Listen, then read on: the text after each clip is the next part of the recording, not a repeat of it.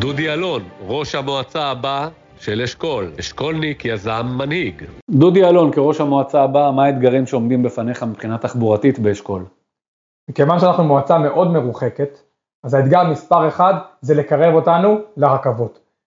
ביצעתי סקר מאוד מקיף בקרב 600 תושבי המועצה, מתוכם 200 צעירים, והבנו שהדבר המרכזי ביותר זה לעשות טיוב קווים ולייצר שאטלים מהירים מהיישובים לרכבות. הקמתי צוות בשיתוף משרד התחבורה, בשיתוף דן בדרום, במחלקת תחבורה של המועצה.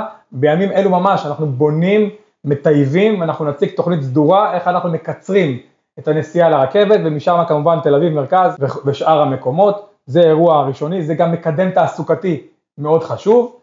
הסיפור השני המרכזי זה תחבורה בין היישובים, בין הגושים, זה אירוע שעוד לא אה, פוצח, התחלתי לחשוב עם צוות אה, של נהגי מוניות, בסוף אין כמו השטח, אתה יושב עם הנהגי מוניות, אתה יושב עם בעלי חברות ההסעה, הם יודעים יותר טוב מכולם איך מייצרים פתרון, נתנו רעיון להקים תחנת מוניות ליד מתחם הבשור, איפה שיהיה תב"ע של מסחר, תעסוקה, נוער, קישוריות בין היישובים, הולך לבחון את זה בשיא הרצינות, זה הסיפור של התחבורה, שני האתגרים המרכזיים ביותר.